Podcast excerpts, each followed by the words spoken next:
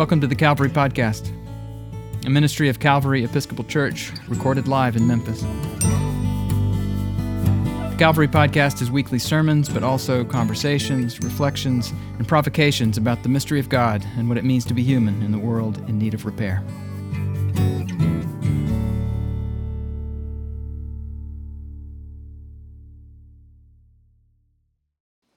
In the name of the Father, and of the Son, and of the Holy Spirit. Amen. With apologies to Johnny Cash, hello, I'm Paul McLain. it's great to be back from a three month sabbatical, and I'm so grateful to Scott and Catherine for taking on lots of additional loads and duties throughout the summer. And I'm grateful to all of you for the gift of a summer of unscheduled, unplugged time. In planning the sabbatical, my thoughts went to those items I wish to cross off my and Ruthie's bucket lists, including retreat time on the Isle of Iona in Scotland. It was powerful to attend an international worship service at the Iona Abbey one Sunday, and then spend some quiet time in reflection at Maclean's Cross that afternoon, which was placed there by ancestors 500 years ago.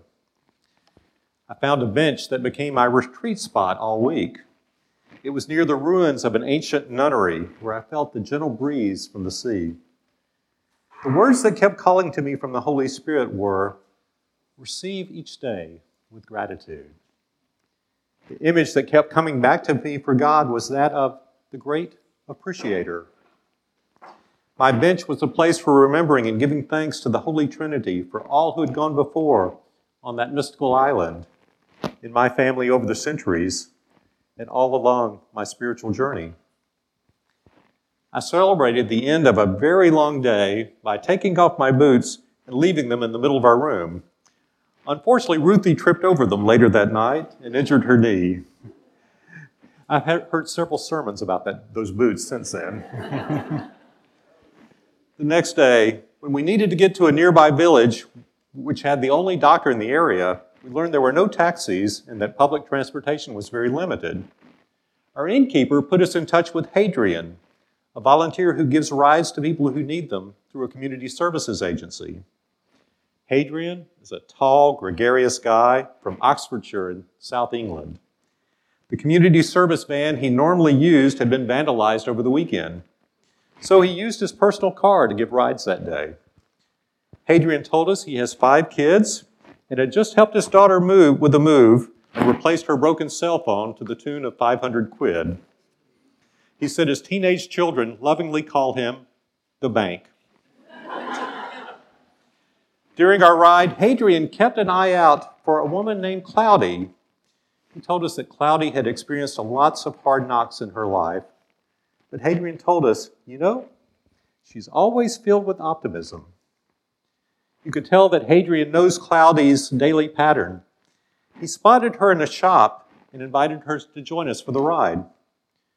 Cloudy said hello to us and flashed us one of the most beautiful smiles I've ever seen.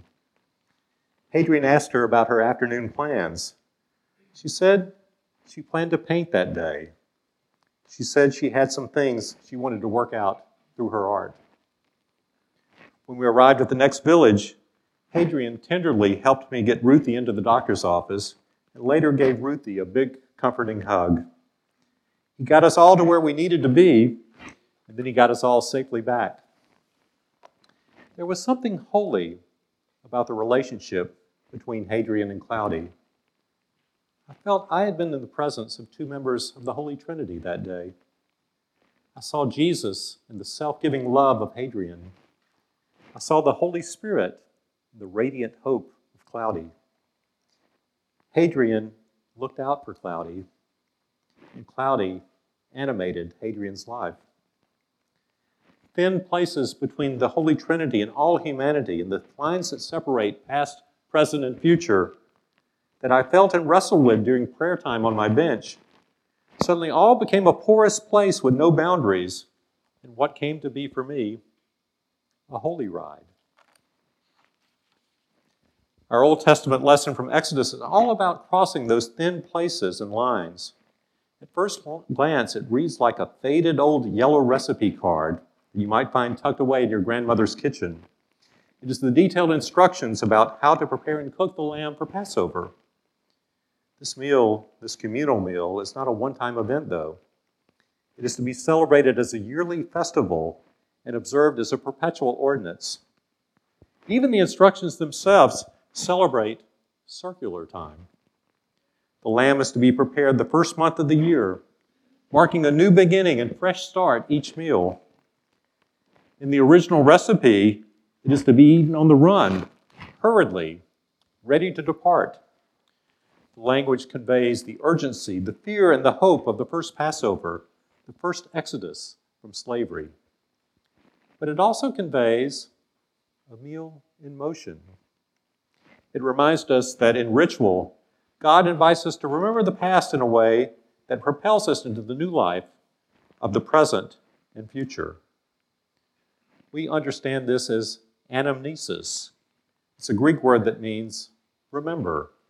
But to remember in such a way that a past event becomes a present reality as well as a future hope. Anamnesis is at the very heart of the Eucharist, the communion we will celebrate in a few moments. In our Eucharistic prayer, we lift up these words toward Jesus. We remember his death, we proclaim his resurrection, we await his coming in glory. As we offer these words in prayer, past, present, and future converge into one. Remembrance has its deepest meaning when it informs how we see God at work in the here and now and how we join God in ultimately bringing heaven to earth. During the second phase of the sabbatical in Santa Fe, New Mexico, I checked off another bucket list item by having coffee with Phil LaCour. Phil is a tutor, which is what we call a professor at St. John's College, home of the Great Books program. He is an interesting person. Years ago, he began a journey toward the episcopal priesthood, and instead, the path led him to become a devout Jew. Phil wears a yarmulke everywhere he goes. He was one of the most influential teachers and mentors in my life. My bucket list item was to thank him in person for what he did for me 20 years ago.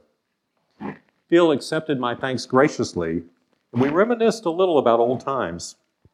Then he steered the conversation toward what we are both thinking and doing, and most importantly, who we are, who we are being today. Phil, now age 79, just co founded a publishing company. The week after we met, he was to co lead a seminar on the latest developments in genetics. He shared with me links to YouTube videos he had recently done or found interesting.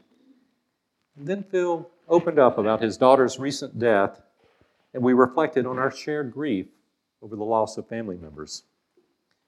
We arranged to meet again when he's in Memphis for a conference this coming April. I'll need some recommendations from you on where I can treat him to some kosher barbecue.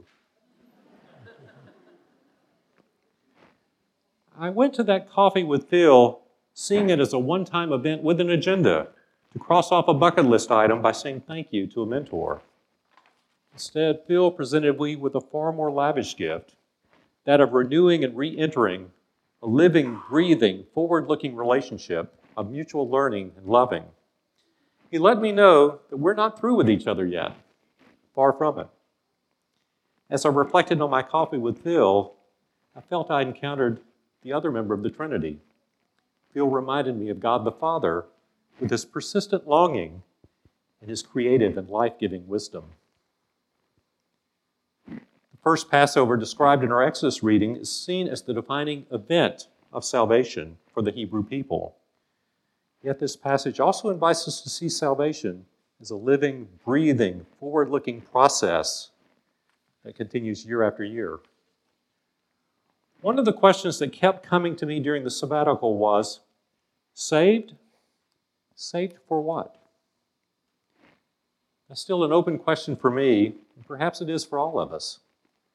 But that ride with Cloudy and Hadrian and my coffee with Phil propelled me closer to an answer, or at least gave me a new beginning towards slowing down and taking the time just to live that question. Later in the week, we met Hadrian again.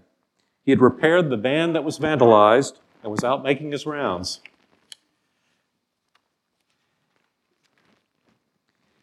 and uh, he, he checked in on Ruthie.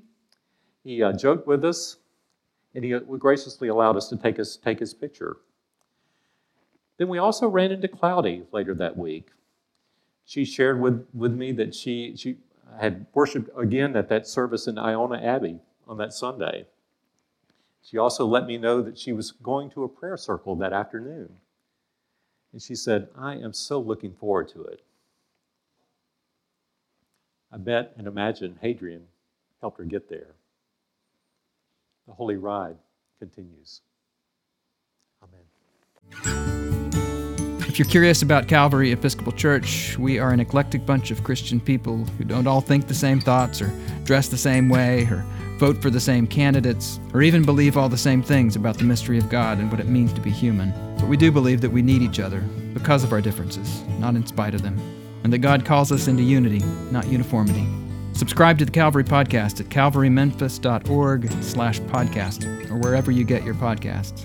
Visit Calvary in person at the corner of 2nd and Adams in the heart of downtown Memphis, Tennessee.